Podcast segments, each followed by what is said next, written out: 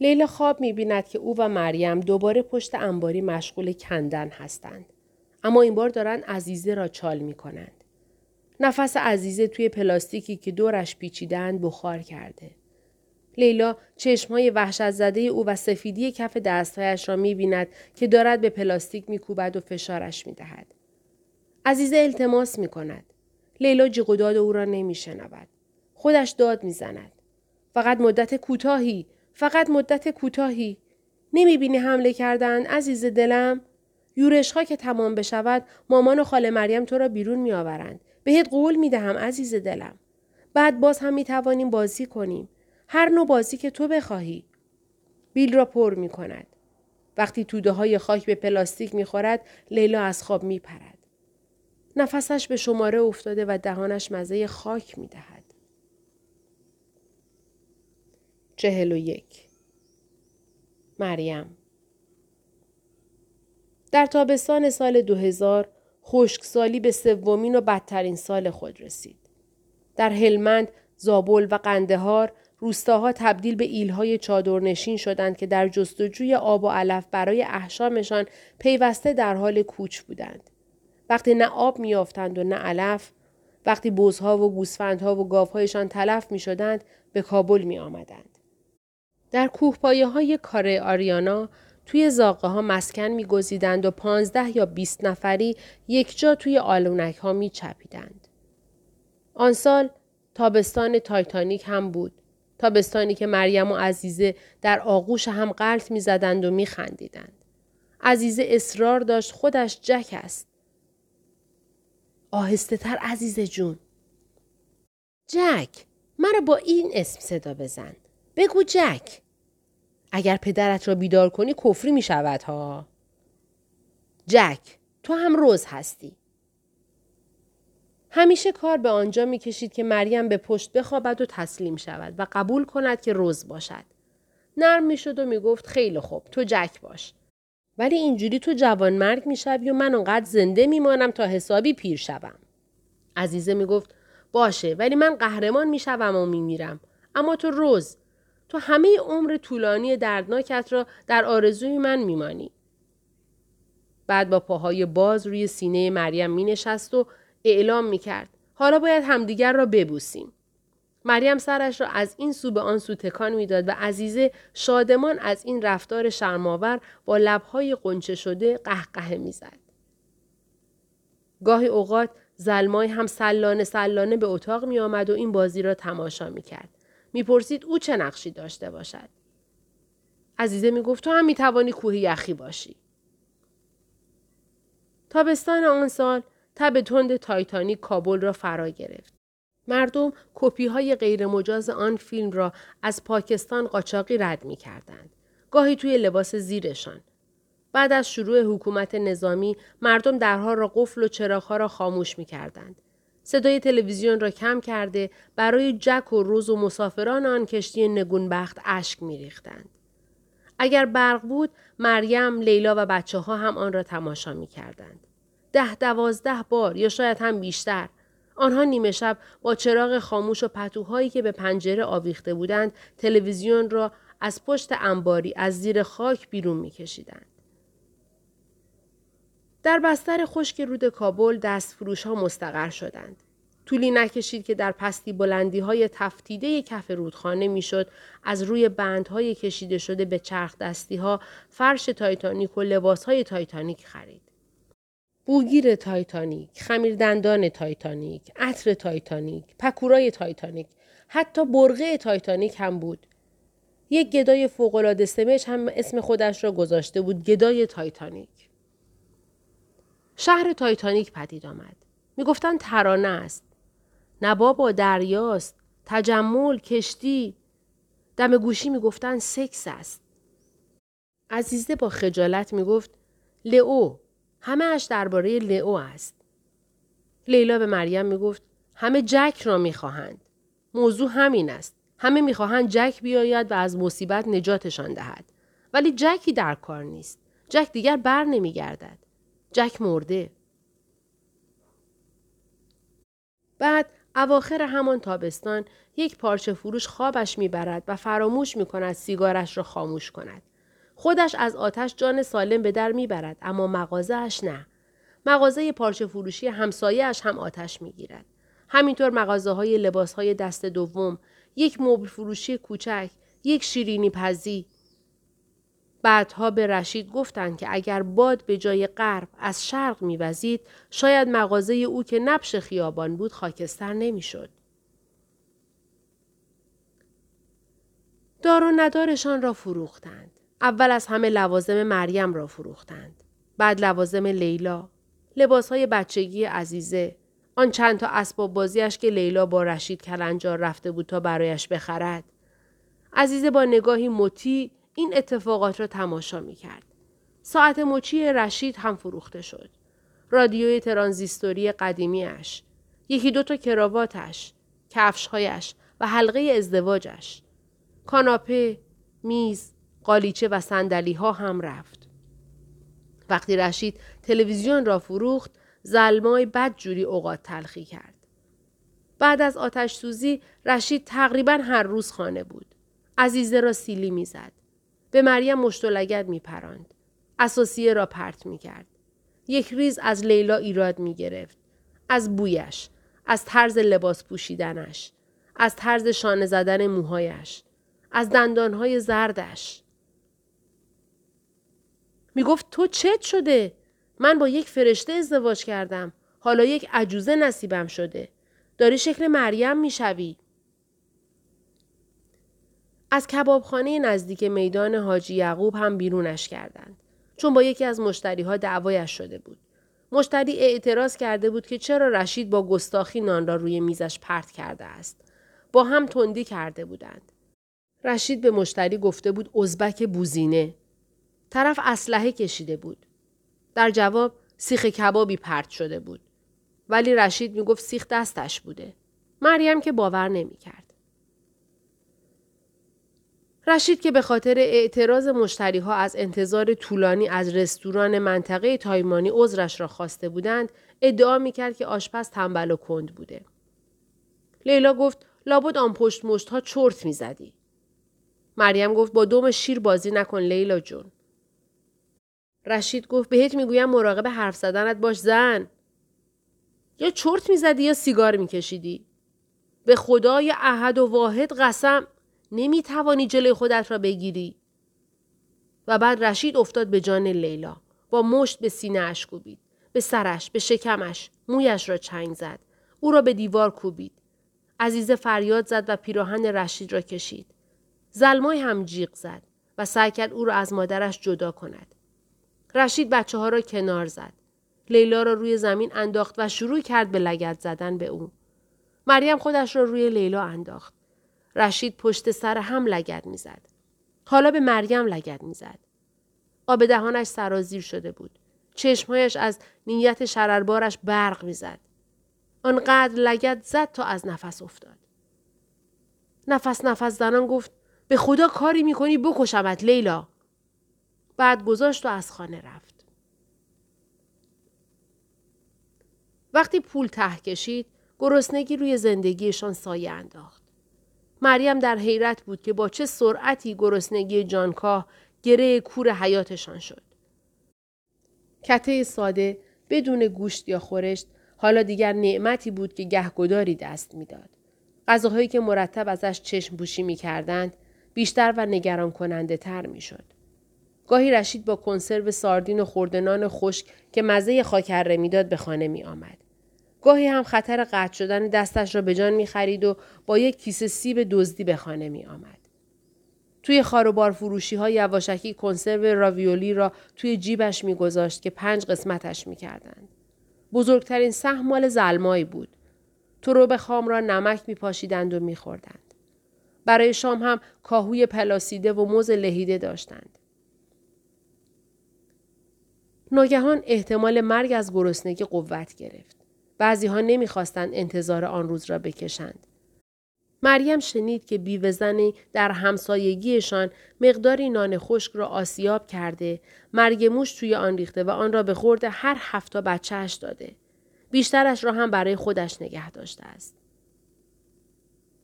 دنده های عزیزه داشتن از زیر پوست بیرون می زدند و لپایش آب می شدند. ساق پاهایش لاغر و رنگ رویش مثل چای کمرنگ شده بود.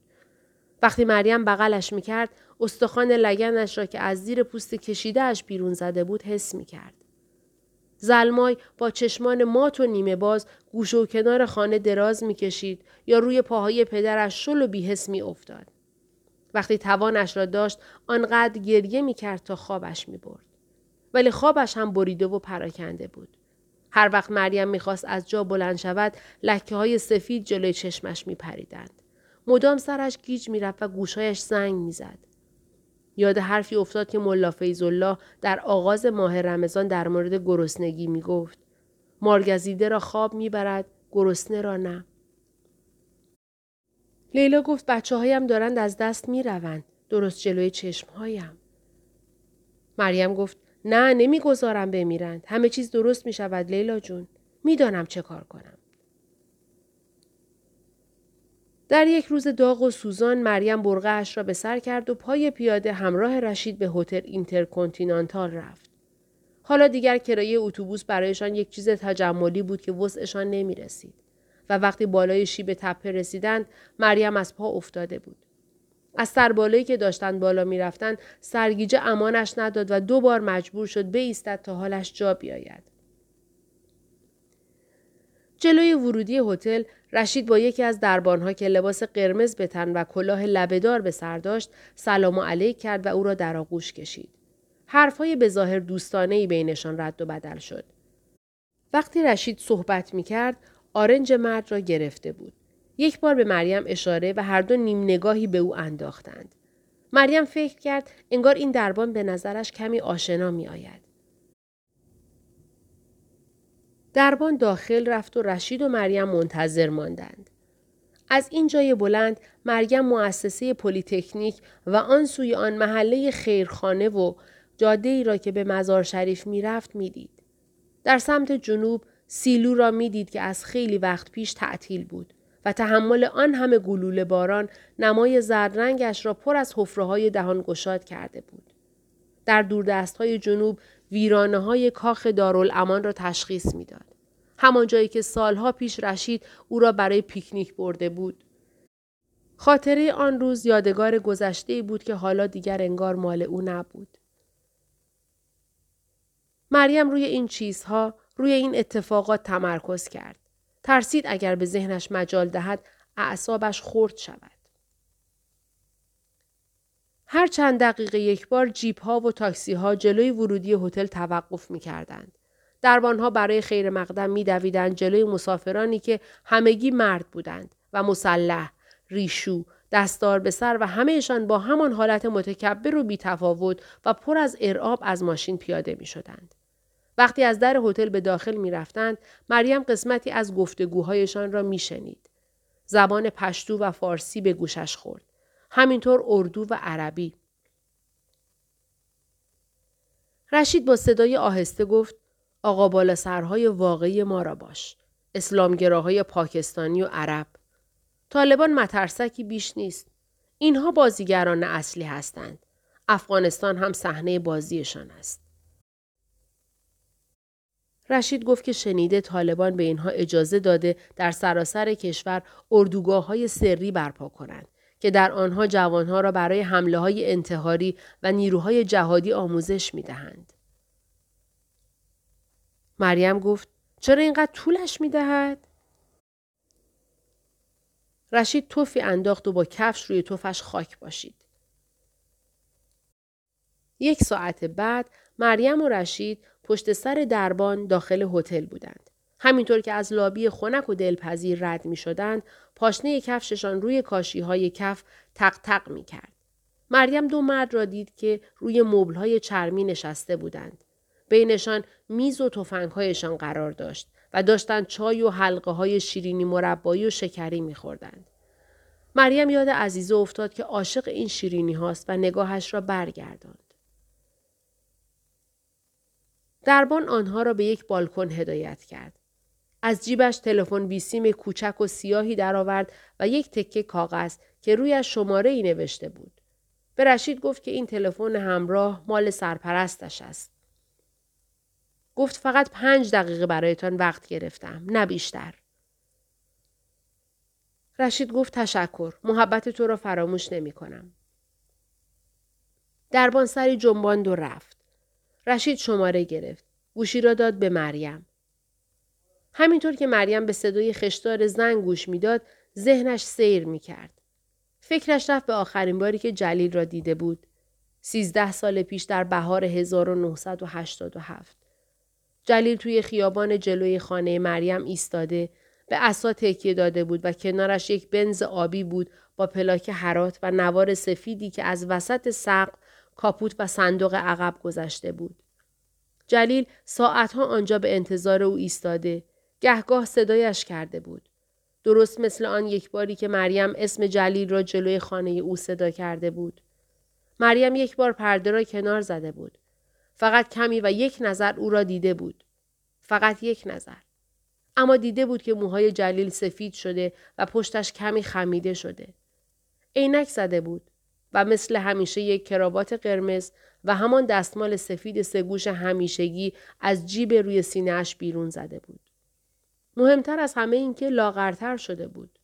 خیلی لاغرتر از آنکه مریم به خاطر داشت. کت قهوه‌ای سوخته به تنش زار می‌زد و پاچه شلوار روی مچ پاهایش ریخته بود. جلیل هم او را دیده بود.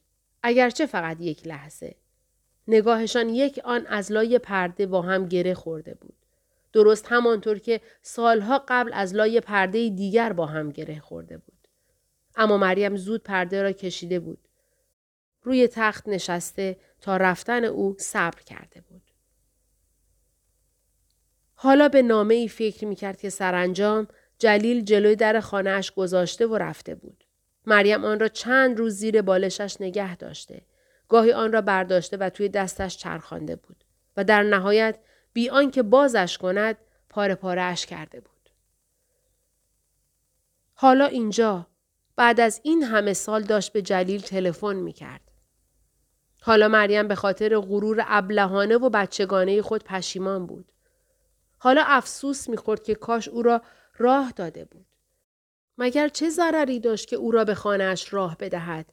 با او بنشیند و بگذارد او حرفهایی را که برای گفتنش آمده بود بزند.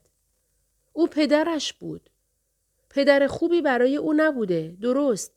ولی حالا قصور او در مقایسه با بدجنسی های رشید یا وحشیگری و خشونتی که شاهد بود آدمها بر سر هم می آورند در نظر مریم چقدر عادی چقدر بخشودنی بود. فکر کرد کاش نامه او را پاره نکرده بود. صدای نافذ مردی را شنید که می گفت او با دفتر شهردار هرات تماس گرفته. مریم سینه اش را صاف کرد. سلام برادر. من دنبال شخصی می گردم که توی هرات زندگی می کند. یا سالها پیش زندگی می کرده است. اسمش جلیل خان است. توی شهر نو خانه داشت و صاحب سینما بود. شما خبر دارید کجاست؟ می‌شد خشم را از صدای آن مرد شنید. برای همین تلفن کرده اید به دفتر شهردار؟ مریم گفت که نمی‌دانست به کی باید زنگ بزند. ببخشید برادر. می‌دانم که کارهای مهمتری دارید. اما مسئله مرگ و زندگی است. پای مرگ و زندگی در میان است که من به خاطرش زنگ زدم. من چنین کسی را نمی شناسم. سینما سالهاست که بسته شده. شاید آنجا کسی باشد که احتمالا او را بشناسد. کسی که اینجا هیچ کس نیست. مریم چشمانش را بست. خواهش می کنم برادر. مسئله به چند تا بچه مربوط می شود. چند طفل معصوم. آهی طولانی. شاید آنجا کسی یک سرایدار اینجا هست. فکر می کنم تمام عمرش را همینجا سر کرده. بله از او بپرسید لطفا. فردا دوباره تماس بگیرید. مریم گفت که برایش مقدور نیست. این تلفن فقط پنج دقیقه در اختیار من است. نمی‌توانم. صدای ترق از آن طرف خط به گوش رسید و مریم خیال کرد که مرد گوشی را گذاشته است. اما بعد صدای قدمهایی را میشنید و سر و صدایی. صدای بوغ اتومبیلی از دور و صدای یک وسیله مکانیکی که کرکر می کرد. شاید پنکه برقی بود. گوشی را روی گوش دیگرش گذاشت. چشمهایش را بست. جلیل را مجسم کرد که دارد لبخند می‌زند و دست به جیب می‌برد. اوه راستی آهان بیا بدون معطلی یک آویز به شکل برگ که سکه هایی با نقش ماه و ستاره از آن آویزان است. بیانداز به گردنت مریم جون. نظرت چیه؟ به نظر من که عین ملکه ها شدی. چند دقیقه گذشت. بعد صدای پا آمد. صدای خشخش و تقه. به گمانم او را می شناسد. راستی؟ اینطور می گوید. مریم گفت کجاست؟ این آقا خبر دارد جلیل خان کجاست؟ مکسی برقرار شد. می‌گوید سالها پیش از دنیا رفته. سال 1987. دل مریم هری فرو ریخت. البته خودش هم احتمال می‌داد حالا جلیل باید 75 80 سالی داشته باشد ولی 1987 پس داشته از دنیا می‌رفته. این همه راه از حرات آمده بود تا با او خداحافظی کند. مریم به طرف لبه بالکن رفت. از آنجا می توانست استخر هتل را ببیند که زمانی بروبیایی داشت ولی حالا خالی و کثیف پر از جای گلوله و کاشی های شکسته بود. یک زمین تنیس درب و داغان هم بود. تور پاره پورش مثل پوست مرده مار در وسط زمین شلوول رها شده بود. صدای آن طرف خط گفت دیگر امری ندارید؟ مریم بی صدا پشت گوشی اشک ریخت و گفت ببخشید که مزاحمتان شدم. دید که جلیل برای او دست تکان می دهد. از سنگی به سنگ دیگر می پرد و از نهر عبور می کند. جیبهایش پر از هدیه است. چقدر نفسش را برای او حبس کرده بود تا خداوند اوقات بیشتری را در کنار او بهش ارزانی کند. مریم آمد بگوید متشکرم ولی مرد در آن سر خط گوشی را گذاشته بود. رشید داشت به او نگاه می کرد. مریم سرش را به علامت منفی تکان داد. رشید تلفن را از دستش قاپید و گفت فایده ای ندارد. چنین دختری پدرش هم بهتر از این نمی شود. وقتی داشتن از لابی می رفتند، رشید به چالاکی به طرف میز جلوی مبلها که دیگر خالی شده بودند رفت و آخرین شیرینی مربایی را توی جیبش گذاشت. آن را به خانه برد و به زلمایی داد. چهل و دو لیلا عزیزه توی ساک دستی این چیزها را گذاشت. پیراهن گلدار و تنها جوراب ساق کوتاهش. دستکش های پشمی لنگه به اشت. یک پتوی نارنجی کهنه با طرح ستاره و ستاره های دنباله دار. یک فنجان پلاستیکی شکسته. یک موز و یک جفت تاس. آن روز یکی از صبحهای سرد بهاری سال 2001 بود. کمی مانده به اینکه لیلا 23 ساله شود. آسمان خاکستری روشن بود و تندبادی سرد و نمناک مدام در توری را ترق و تروغ به صدا در می آورد. چند روز قبل از این ماجرا لیلا با خبر شد که احمد شاه مسعود به فرانسه رفته و با پارلمان اروپا گفتگو کرده است. مسعود حالا در زادگاهش در شمال به سر می برد و گروه ائتلاف شمال را که تنها جناه مخالفی بود که هنوز با طالبان می جنگید رهبری می کرد. مسعود در اروپا راجع به اردوگاه های تروریستی توی افغانستان به غرب هشدار داده و از ایالات متحده آمریکا برای جنگ با طالبان تقاضای کمک کرده بود. گفته بود اگر بوش رئیس جمهور آمریکا به ما کمک نکند تروریست ها به زودی به ایالات متحده آمریکا و اروپا صدمه خواهند زد. یک ماه قبل از آن لیلا شنیده بود که طالبان با کار گذاشتن TNT توی شکاف مجسمه های غولاسای بودا در بامیان منفجرشان کرده و آنها را نماد شرک و بتپرستی خواندهاند. در سرتاسر سر جهان از ایالات متحده آمریکا گرفته تا چین اعتراضات شدیدی علیه این اقدام صورت گرفت. دولتها تاریخدانان و باستانشناسان از سراسر جهان برای طالبان نامه نوشتند و از آنها خواستند که آن دو مجسمه را که بزرگترین دستساخته تاریخی افغانستانند تخریب نکنند. اما طالبان به کار خود ادامه داده و مواد منفجر را در داخل آن مجسمه های بودا که دو هزار سال قدمت داشتند منفجر کردند. با هر انفجار هنگامی که دستی یا پایی از مجسمه ها در ابری از گرد و غبار فرو میریخت آنها فریاد الله اکبر سر می‌دادند و شادی می‌کردند. لیلا به یاد روزی افتاد که در سال 1987 با بابا و تارق روی سر بودای بزرگتر به تماشا ایستاده بودند و باد ملایمی به چهرهشان که از آفتاب روشن بود می‌خورد و قوشی خرامان بر فراز آن دره پهناور پرواز می‌کرد. اما لیلا وقتی خبر سقوط آن مجسمه ها را شنید بی تفاوت ماند. انگار چندان هم برایش مهم نبود. چگونه می توانست به مجسمه ها اهمیت بدهد در حالی که زندگی خودش داشت از هم می پاشید. تا قبل از اینکه رشید بگوید الان دیگر وقت رفتن است لیلا بی آنکه کلمه ای حرف بزند مثل سنگ کنج اتاق نشیمن روی زمین نشسته و موهای ژولیدهاش دور صورتش ریخته بود. هرچه هوا را فرو می برد و بیرون می‌داد باز هم انگار هوای کافی به سینهاش راه نمی یافت. توی راه کارتسه زلمای توی بغل رشید ورجه ورجه می کرد و عزیزه دست مریم را که تون تون در کنارش راه می رفت گرفته بود.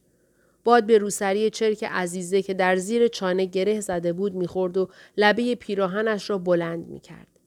عزیزه با هر قدم گرفته تر می‌شد. انگار حس می‌کرد دارن سرش شیره میمالند. لیلا توان آن را در خود نمی‌دید که حقیقت را به او بگوید. بهش گفته بود که او را به مدرسه می‌برند. به مدرسه ویژه که بچه ها همانجا غذا می‌خورند و میخوابند و پس از کلاس به خانه نمی آیند. حالا عزیزه هی لیلا را سوال پیچ می کرد. از همان سوال هایی که آن روزها مرتب ازش می پرسید.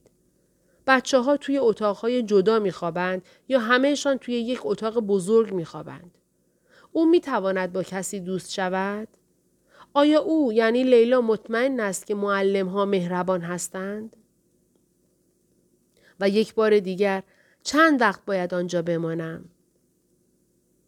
آنها دو خیابان مانده به آن ساختمان قصبی بدقواره ایستادند. رشید گفت من و زلمای همینجا منتظر میمانیم. آه تا یادم نرفته. از توی جیبش تکه آدامس به عنوان هدیه خداحافظی درآورد و آن را با حالتی خشک و سخاوتمندانه به عزیزه داد. عزیزه آن را گرفت و زیر لب تشکری کرد. لیلا از متانت عزیزه از دل با گذشتش شگفت زده شد و اشک در چشمایش حلقه زد. قلبش فشرده شد و از فکر اینکه امروز بعد از ظهر عزیزه در کنارش نخواهد خوابید و از اینکه دیگر دست سبک او را روی سینهش حس نخواهد کرد از فشار سر عزیزه به دنده هایش از گرمی نفسهای او روی گردنش از برخورد پاشنه های او به شکمش خبری نخواهد بود از حال رفت. عزیزه را که داشتند می بردند زلمای بنا کرد به گریه و زاری کردن و زیزه زیزه گفتن. توی بغل پدرش دست و پا می‌زد و خواهرش را صدا می کرد تا اینکه حواسش رفت پیش میمون مرد دورگردی که آن طرف خیابان بود. آنها یعنی مریم و لیلا و عزیزه دو خیابان آخر را تنها رفتند. همانطور که به ساختمان نزدیک می شدند، لیلا می توانست نمای درب و داغون بام تبله کرده و الوارهایی را که به صورت ضربدری به جای خالی پنجره ها میخ شده بود و قسمت بالای تاب را که از روی دیوار مخروبه پیدا بود ببیند. آنها دم در ایستادند و لیلا چیزهایی را که قبلا به عزیزه گفته بود تکرار کرد. اگر آنها از پدرت پرسیدند چه می‌گویی؟ عزیزه دهانش را با نگرانی باز کرد و گفت مجاهدین او را کشتند. خوب است. عزیزه می‌فهمی که. عزیزه گفت چون یک مدرسه ویژه است.